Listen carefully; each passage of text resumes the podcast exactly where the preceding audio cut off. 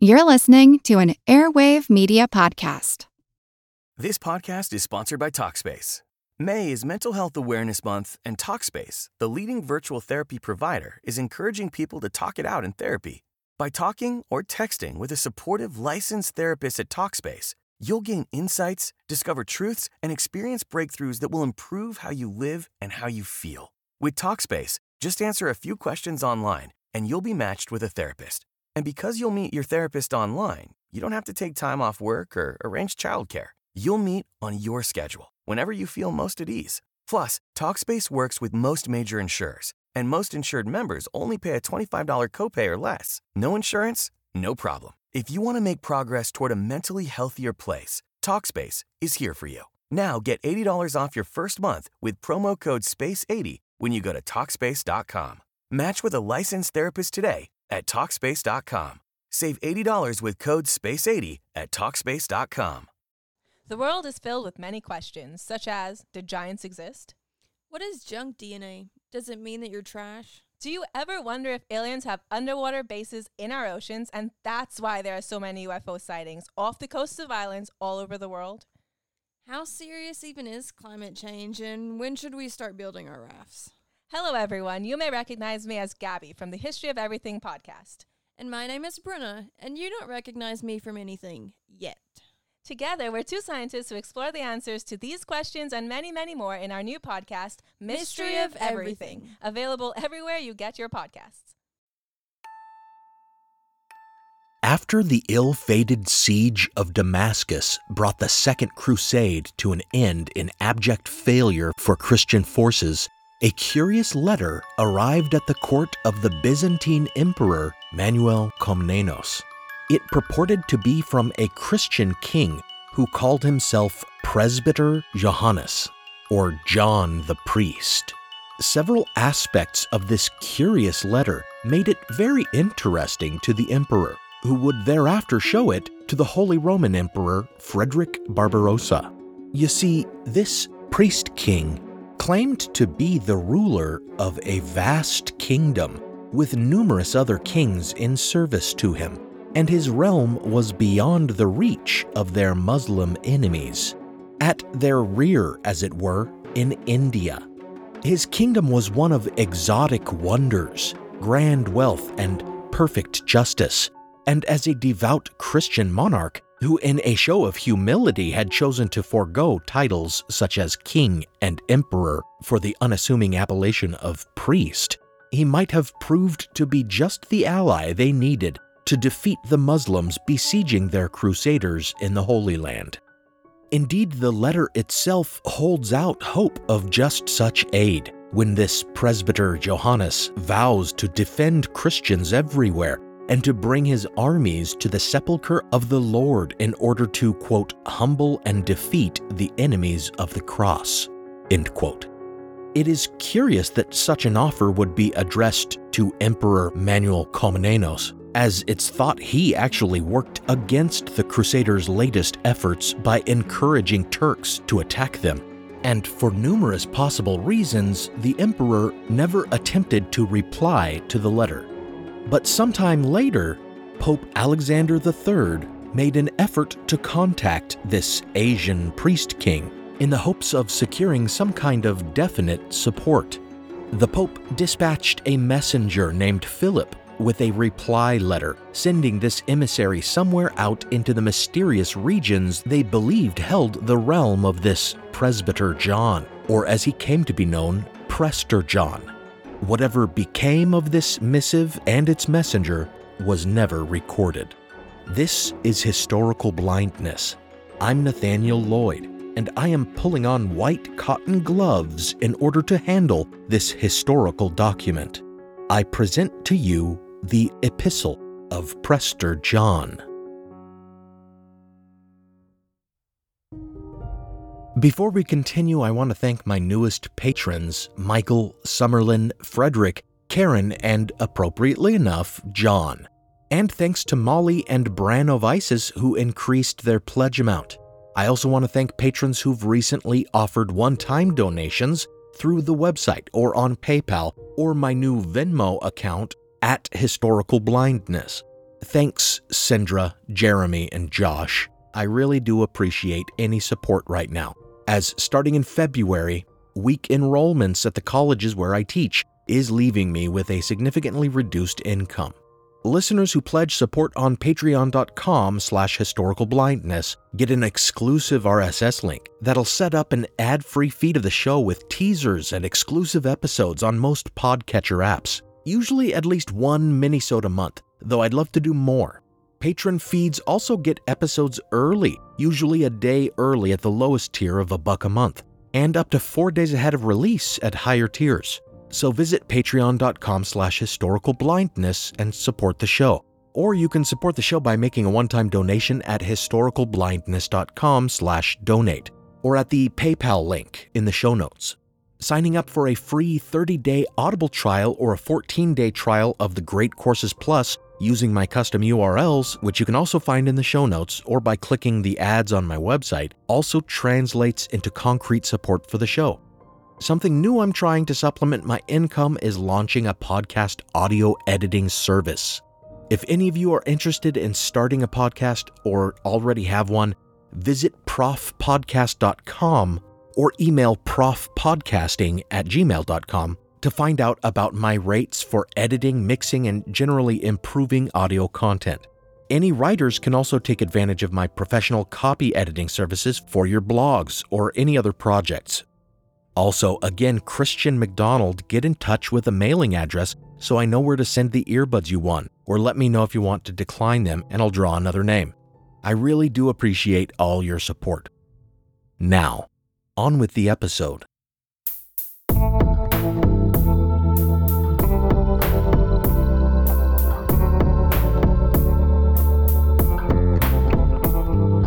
Welcome to Historical Blindness.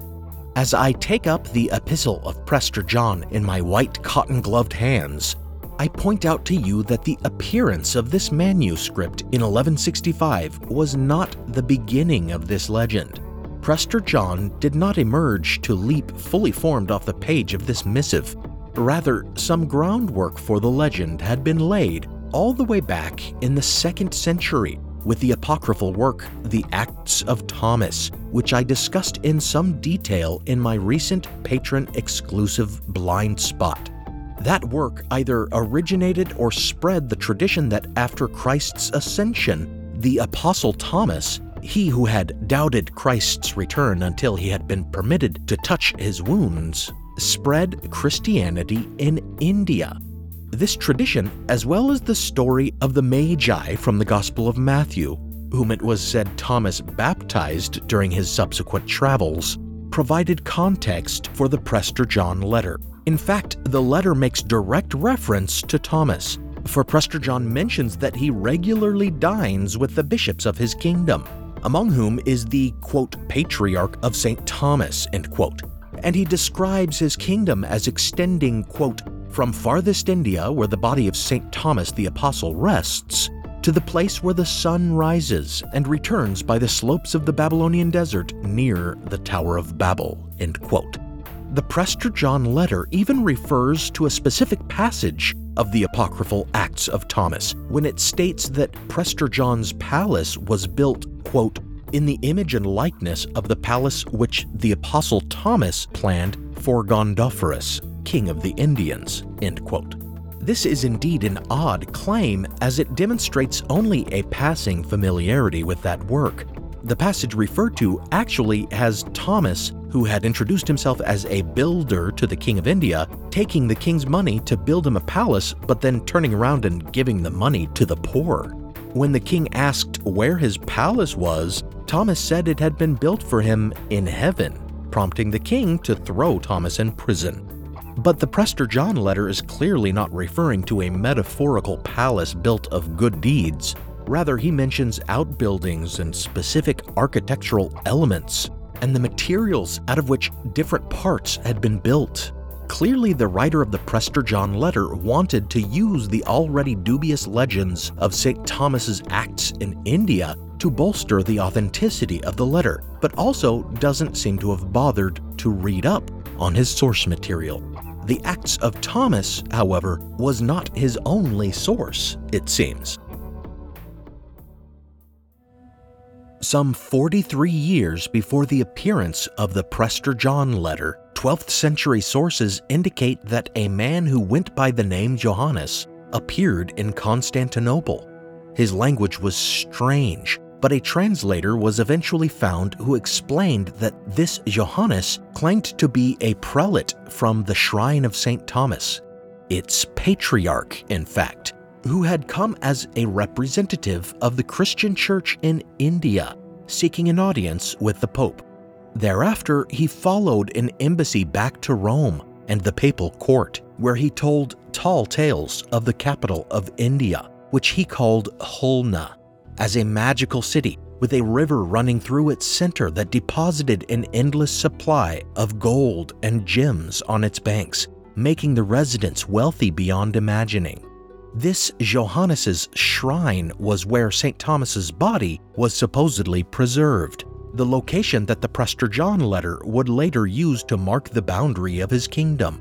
And every year, on the saint's feast day, he said they placed the red-headed corpse of St. Thomas on a chair, his cheeks still full of color and his hand outstretched to hold the Eucharist wafers, which it was claimed the deceased saint would snatch away from the unworthy. This was the story told in an anonymous tract called De Adventu Patriarchi Indorum, or On the Arrival of the Patriarch of the Indians. And it could easily be dismissed as a fiction if it weren't for the existence of independent corroboration of this visitor to Rome and his story, in the form of a letter by one Odo of Reims, who claimed to have been present during this Johannes's audience with the Pope. Of course, this only means the visitor existed and told his tale, not that the tale was true. If we attempt to check the story of this patriarch Johannes, we would presume that his Khulna was actually the city of Khulna in modern day Bangladesh, through which flow the Bhairab and Rupsha rivers and in Khulna there is indeed a cathedral of St. Thomas, but it was not built until 1819 by the Bishop of Calcutta, an Englishman who we might presume was familiar with the story of Patriarch Johannes.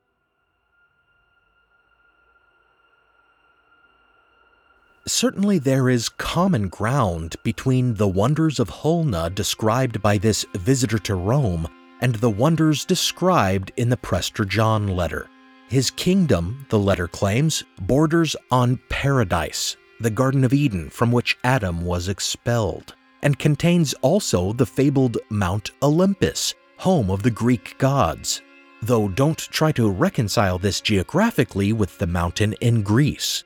Just as in Holna there was said to be a river overflowing with gold and gemstones, so the Prester John letter describes a river called Edonus that flows out of paradise, carrying a rainbow of natural gems in its waters, including garnet, sardonyx, topaz, chrysolite, beryl, emerald, sapphire, amethyst, and onyx. It's even said that children are raised to somehow survive for months underwater so that they can more easily collect these precious gems. Gold and silver too abound, and the letter frequently digresses to mention which parts of his palace are made of gold and which carved of gemstone. For example, he describes how the palace is adorned with golden apples inlaid with garnet so that they shine both day and night. Prester John and his bishops dine on tables made of gold and of amethyst and the king himself sleeps on a bed of sapphire, for it was thought that this gemstone banishes impure thoughts and thus encourages chastity. His is a land of milk and honey, seemingly literally, as he claims, quote, Our land flows with honey and abounds with milk, end quote. And he tells of a magical spring flowing from Olympus, the taste of whose water changes hourly. This spring appears to be like the fountain of youth, for it is said that if one drinks from it after fasting, they will remain young and never grow infirm. Likewise, there is one gemstone that it's said eagles carry into their land that can restore sight and even when blessed and worn on the finger, makes its bearer invisible, like Tolkien's One Ring. Even in the uninhabitable regions of his kingdom, where there is found a sea of sand that moves as if it were water, in whose sandy waves swim strange fish and a river of moving stones, still the letter claims there are great riches to be found. And if one were to snatch up a handful of that sand or flowing gravel, they would find it to be comprised wholly of gems and precious metals.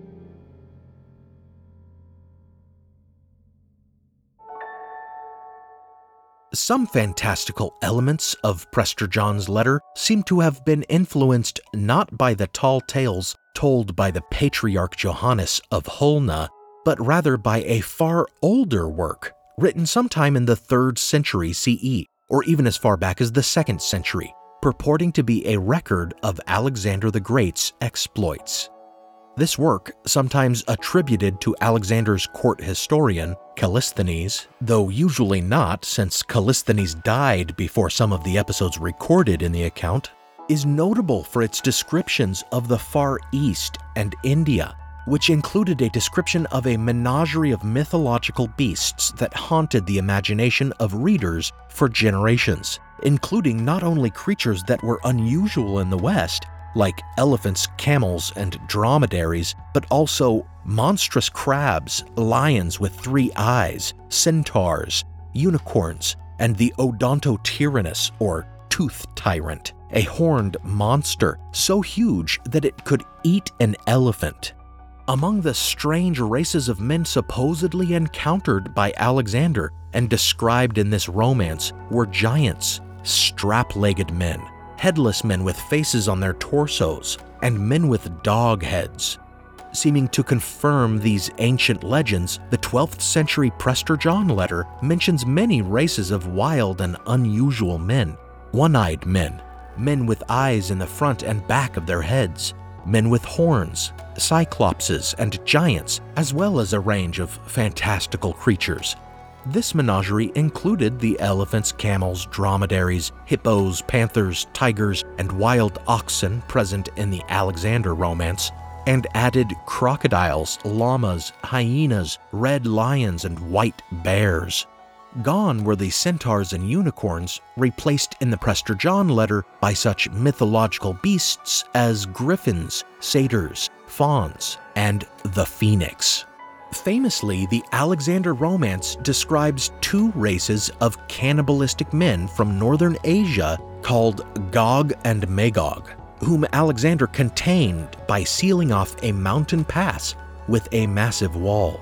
This legend appears to have sprung from a passage in the book of Revelations, which states that in the end times, Satan will rally the endless forces of the evil nations Gog and Magog to his cause. In the original Latin text of the Prester John letter, no mention is made of this legend, but later medieval versions of the text transform one passage about the lost tribes of Israel living beyond the aforementioned Stone River into a passage about the cannibalistic nations of Gog and Magog, identifying the unclean and evil nations of Revelation with the Jews, and thereby forging a long lasting anti Semitic theme. While a literary tradition can be traced from the Prester John letter back to the Alexander Romance, and its inspiration might be found in the form of the strange visitor to the papal court 43 years earlier, still more recent source material can be identified for the letter. About 23 years after the visit of Patriarch Johannes to Rome, and only 20 years prior to the appearance of the Prester John letter at the court of the Byzantine emperor, another correspondence made the first use of the name Prester John. According to Otto von Freising, in his work De Duabus Civitatibus, or On the Two Cities, a bishop named Hugh, who had taken up residence in a Syrian territory called Jabala that had been conquered by crusaders, reported to Pope Eugenius III in 1145 that the Muslim foe in far Asia had recently suffered a humiliating defeat by the forces of a Christian king that he called Presbyter Johannes, Rex et Sacerdos, king and priest. According to this tale, this Asian priest king was a direct descendant of the Magi, or one of the Magi, who supposedly followed a star to visit the Christ child in Bethlehem. Like his ancestor, who had supposedly been baptized by the Apostle Thomas himself, this king was a devout Christian. He ruled a kingdom situated, quote, beyond Persia and Armenia in the farthest east, end quote. And he had routed the, quote, brother kings of the Persians and Medes, called the Samiards, end quote, in a resounding victory claimed in the name of Christianity. Indeed, this priest king had intended to march all the way to the Holy Land to aid the Crusaders' efforts there, and surely would have, if he had not encountered difficulty crossing the river Tigris. The report seems to give weight to the idea that a Prester John actually did exist. However, a close reading of Otto von Freising's text indicates that it was perhaps not the Syrian bishop Hugh of Jabala who called this priest king Presbyter Johannes, but rather that the name was in common use. For when he reports the name, he writes, quote, as indeed they are accustomed to call him, end quote. And this they may refer to those in the papal court rather than those in the Syrian bishop Hugh's town, Jabala, or those in the priest king's realm. So perhaps the name was applied in confusion with the patriarch Johannes, who had spread the news of Christianity in the East 23 years earlier, and likely sparked something of an oral tradition or popular legend in the process. Then there's the possibility that the Syrian bishop who reported the victory of Presbyter Johannes had reasons for embellishing his tale. After all, he had also come to report that the fortress of Edessa had been overrun a year earlier by the church's Muslim enemies, and to plead for the church to launch another crusade in response. In that situation, surely he believed he could better convince the Pope to mount a new military expedition by suggesting that a legendary Christian kingdom would join its forces with theirs. Now for a brief intermission.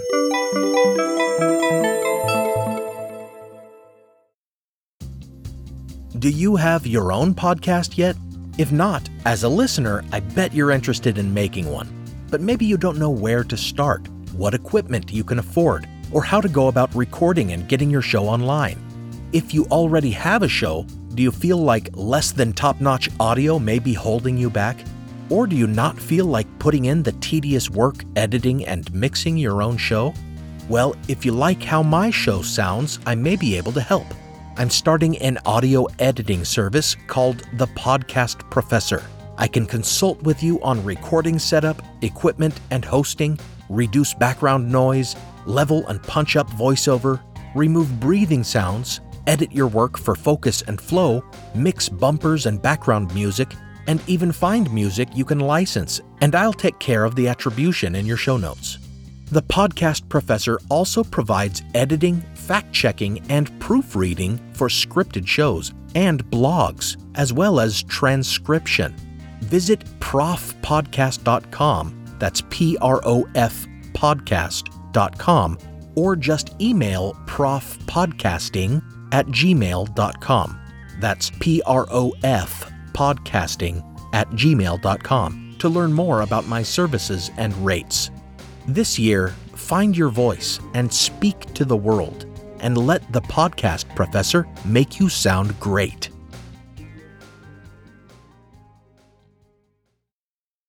This podcast is sponsored by Talkspace.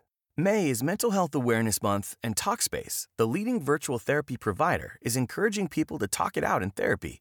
By talking or texting with a supportive licensed therapist at Talkspace, you'll gain insights, discover truths, and experience breakthroughs that will improve how you live and how you feel. With Talkspace, just answer a few questions online and you'll be matched with a therapist. And because you'll meet your therapist online, you don't have to take time off work or arrange childcare. You'll meet on your schedule, whenever you feel most at ease. Plus, TalkSpace works with most major insurers, and most insured members only pay a $25 copay or less. No insurance? No problem. If you want to make progress toward a mentally healthier place, TalkSpace is here for you. Now get $80 off your first month with promo code SPACE80 when you go to TalkSpace.com. Match with a licensed therapist today at TalkSpace.com. Save $80 with code SPACE80 at TalkSpace.com.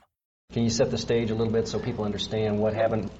In 1969, 14 black student athletes were kicked off their university's American football team for planning a show of support against racism. We were really protesting our treatment on the field. Amazing Sports Stories from the BBC World Service tells their story. We became brothers that day when you did that to us. We made a change. Fighting for what we deserve. Search for Amazing Sports Stories wherever you get your BBC podcasts.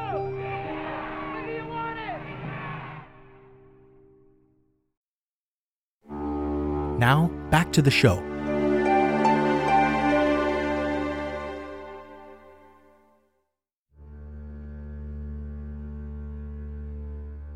While the existence of a Christian kingdom in the East may have been legendary, to imply that there was no factual basis for Hugh of Jabala's claims that Muslim forces in the East had recently been defeated would be false.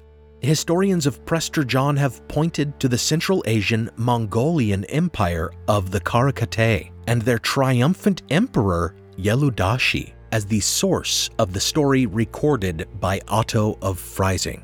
The origins of this short lived kingdom are traced back to China after the fall of the Tang dynasty, its realm divided by the Chinese Sung dynasty and by Mongolian invaders from the north called Khitans, whose chief clan was named Yelu.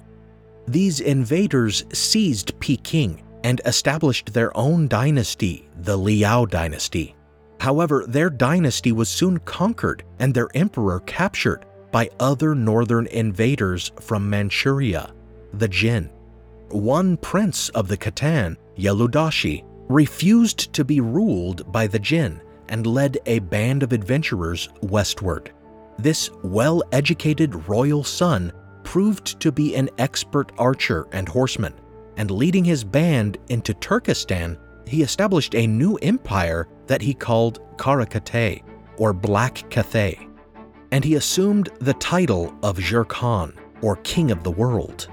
In 1141, his Karakatay empire went to war with a neighboring empire of Seljuk Turks, and in a grand battle near Samarkand, commanding an army of some 300,000 horsemen and outnumbering the Turks three to one, he won a decisive victory against a Muslim foe. It was word of this momentous battle that Otto of Freising seems to have been recording secondhand. The details appear garbled in more than one way, though. Rather than at a place called Ektaba, it was at a place called Katwan. And the Muslim forces were not led by brothers called Samiyard, but by a sultan named Saniyar and his nephew Mahmud. As for the name Johannes, if it had not been taken from the earlier encounter with the supposed patriarch of the Shrine of St. Thomas at Holna, some have suggested that the title Jurkhan, corrupted and Latinized, became Johannes. As for the Christianity of the figure and his kingdom, more must be said. As it turns out, Christianity was thriving within the Karakatayan Empire that defeated the Muslim Turks at Katwan in 1141. The Christianity practiced there, though, was considered Nestorian, and thus rejected by the Western Church as heretical. Named after the 5th century theologian Nestorius, Nestorian doctrine differed from Orthodox doctrine in the particular way it viewed Christ's nature as both human and divine. It seems rather complicated, but as I understand it, Nestorius saw the human Christ as separate from the divine Christ, a kind of indwelling of God akin to the duality of body and soul, whereas the Orthodox viewed these natures as united in one person. After Nestorian doctrines were declared heretical in the ecumenical councils of Ephesus in 431 and Chalcedon in 451, some among his supporters moved eastward to the Neo Persian Sassanid Empire, and from there across Asia. Despite the legend of the Magi and the mission of the Apostle Thomas, this appears to be the beginning of Christianity's spread in the Far East, and Nestorian Christianity was certainly present in the Kara Khitai Empire under Jur Yeludashi. And indeed, many of the soldiers who fought under him against the Muslim Turks at Katwan surely were Christian soldiers.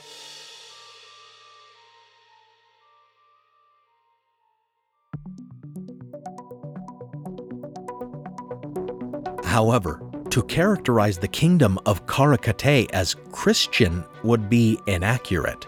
The Kara Khitai Empire was exceedingly polyglot, a true multicultural melting pot, as the Jur Khan practiced religious tolerance in his kingdom. Thus, there were indeed Christians, likely Nestorians, but there were also Manichaeans, Buddhists, Confucianists, and yes, even Muslims and Yelu-Dashi was no Christian zealot bent on stamping out the infidel. In fact, based on his background and upbringing in China, he was likely a Buddhist himself. His war against the Seljuk Turks was not a religious one. Indeed, rather than planning to march his armies on to the Holy Land to aid his co religionists, his military aspirations lay in China, where he desired most to retake the provinces stolen from his dynasty by the Jin. But the Jur Khan would never accomplish this goal. After his death, leadership passed to his wife as regent, then to his son, then his daughter, before being taken from his family by his daughter's father in law. Afterward, in the early years of the 13th century, the Kara Khitai Empire would be overthrown by a rebel prince of the Naiman tribe called Kuchlug. This usurper was a Nestorian Christian, and once in power, he did away with Yelu-Dashi's policy of religious tolerance, demanding that Muslims convert. This has led some to suggest Kuchlug was really the inspiration of Prester John, but that doesn't track chronologically since he didn't even stage his revolt until half a century after the Prester John letter was written. Similar problems of timeline rule out other candidates, such as Togrul, Khan of the Nestorian Kerait Turks, and ally of Genghis Khan, who did not even come into power until he had killed his brothers years after the appearance of the Prester John letter. For any of these later candidates to work, one would need to challenge not only the dating of the Prester John letter, but also the date recorded by Otto of Freising, for when the account of Presbyter Johannes was given by Bishop Hugh of Jabala to the Pope.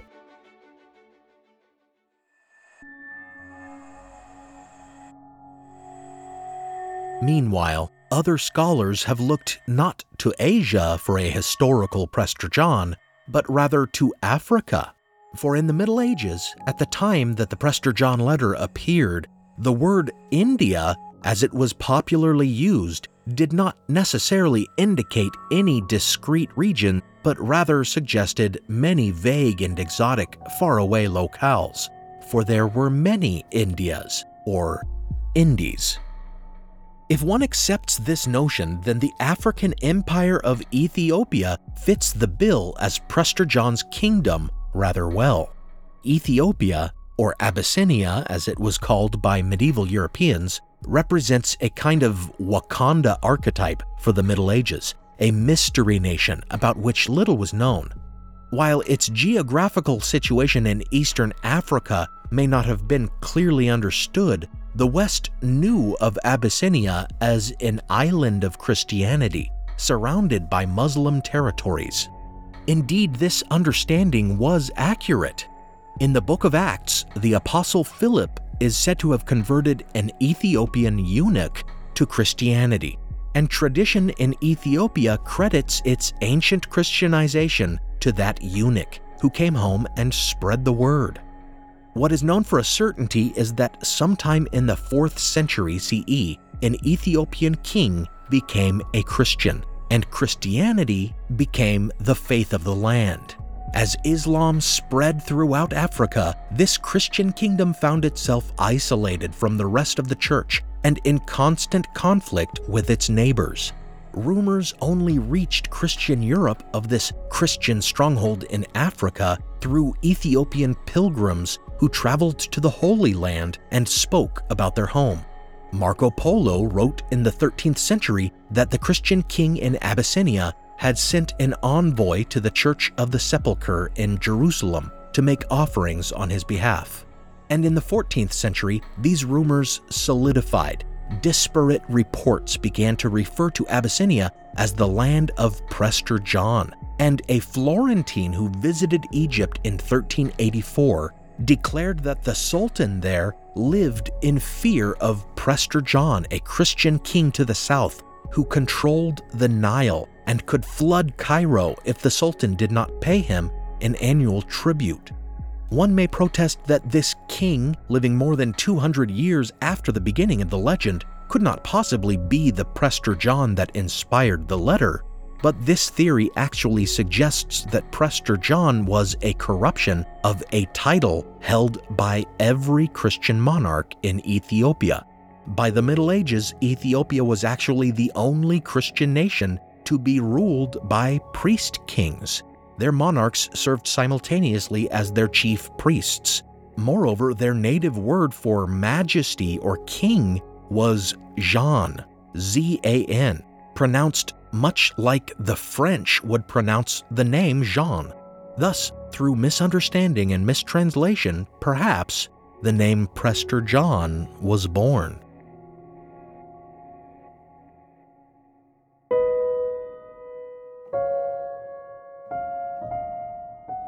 While both the Asian and the African hypothesis of the identity of Prester John provide some idea of the basis for the legend, neither really explain the authorship of the Prester John letter, for certainly it was not written by either a Mongolian Jur Khan or an Ethiopian Jean.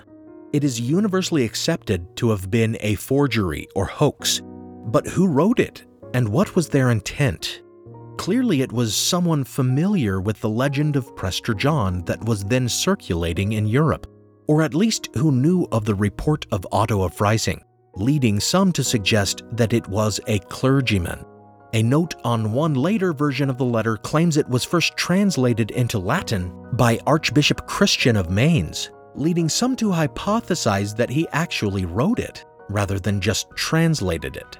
However, linguistic analysis identifies some Greek words in the text and some corruptions where its Latin translator had difficulty with Greek words, indicating it was originally written in Greek.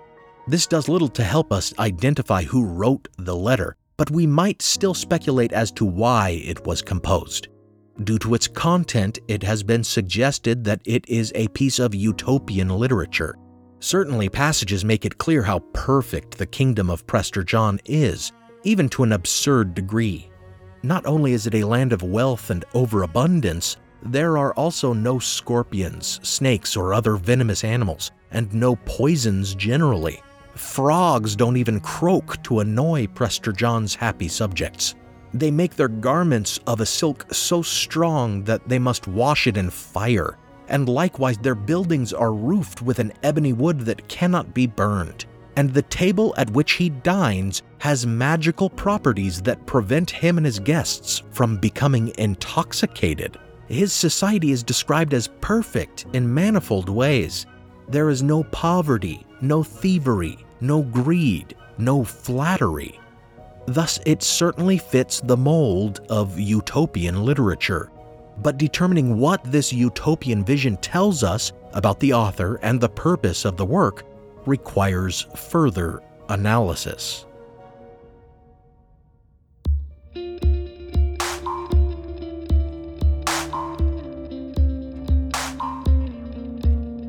Utopian works typically convey some deeper message than just describing an impossibly perfect society.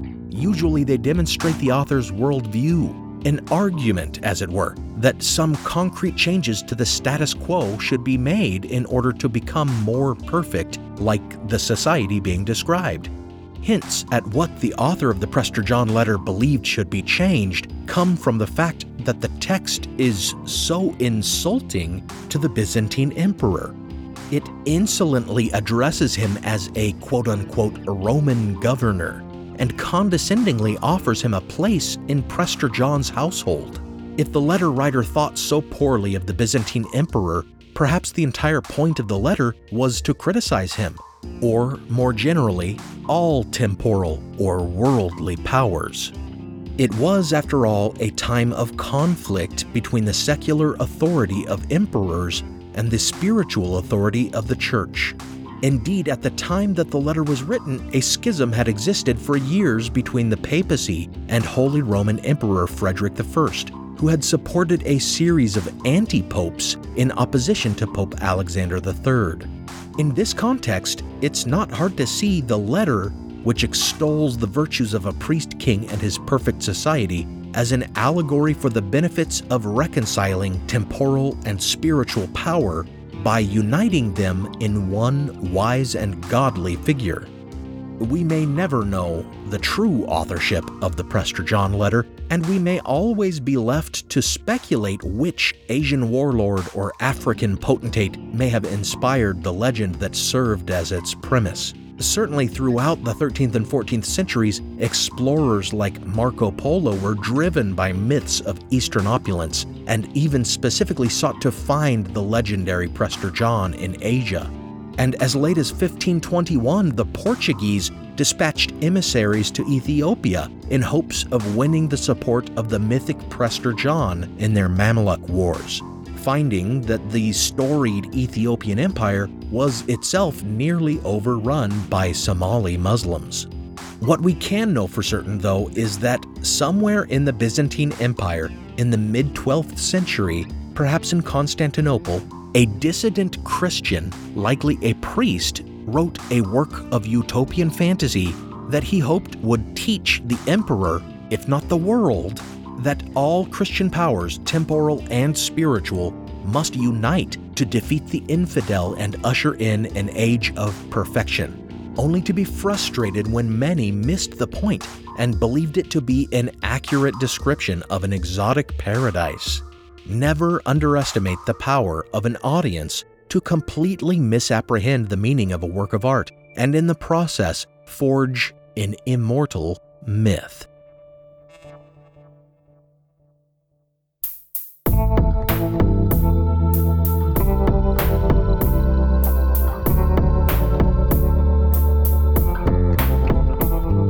Thanks for listening to this episode of Historical Blindness. Special thanks go out to my partner patrons Diane, Robert, Joe, Devlin, Ian, and Jordan. As faithful subjects of this kingdom, I'd like you all to join me at my table, where you can drink your fill of knowledge and never lose your wits. Some music on this episode was provided by Alex Kish, Visit alexkishmusic.com and contact him to get compositions for your own projects. Additional music from Kai Engel, licensed under a Creative Commons Attribution license. Check out the show notes for a list of the tracks used. You can support the show by pledging on Patreon or by signing up for a 14 day trial of the Great Courses Plus or a free 30 day trial of Audible at my custom URLs. Find those links in the show notes. Also, if you're thinking of starting a podcast or you're just looking to improve the quality of your show or reduce your workload in producing your podcast, visit profpodcast.com or message me at profpodcasting at gmail.com and learn about my audio editing services. On the website historicalblindness.com, you can find the blog posts with transcripts of the episodes and bibliographies for further reading. I was late posting the last one for my Hermes Trismegistus episode, but hopefully I'll be more on the ball for this blog post. And you can make one time donations there to support this podcast as well, or at the PayPal link in the show notes. Follow the show on social media and give it a review wherever you listen, especially on Apple Podcasts. Until next time, remember when you receive a letter out of the blue, claiming to be from an African prince, it may just be too good to be true.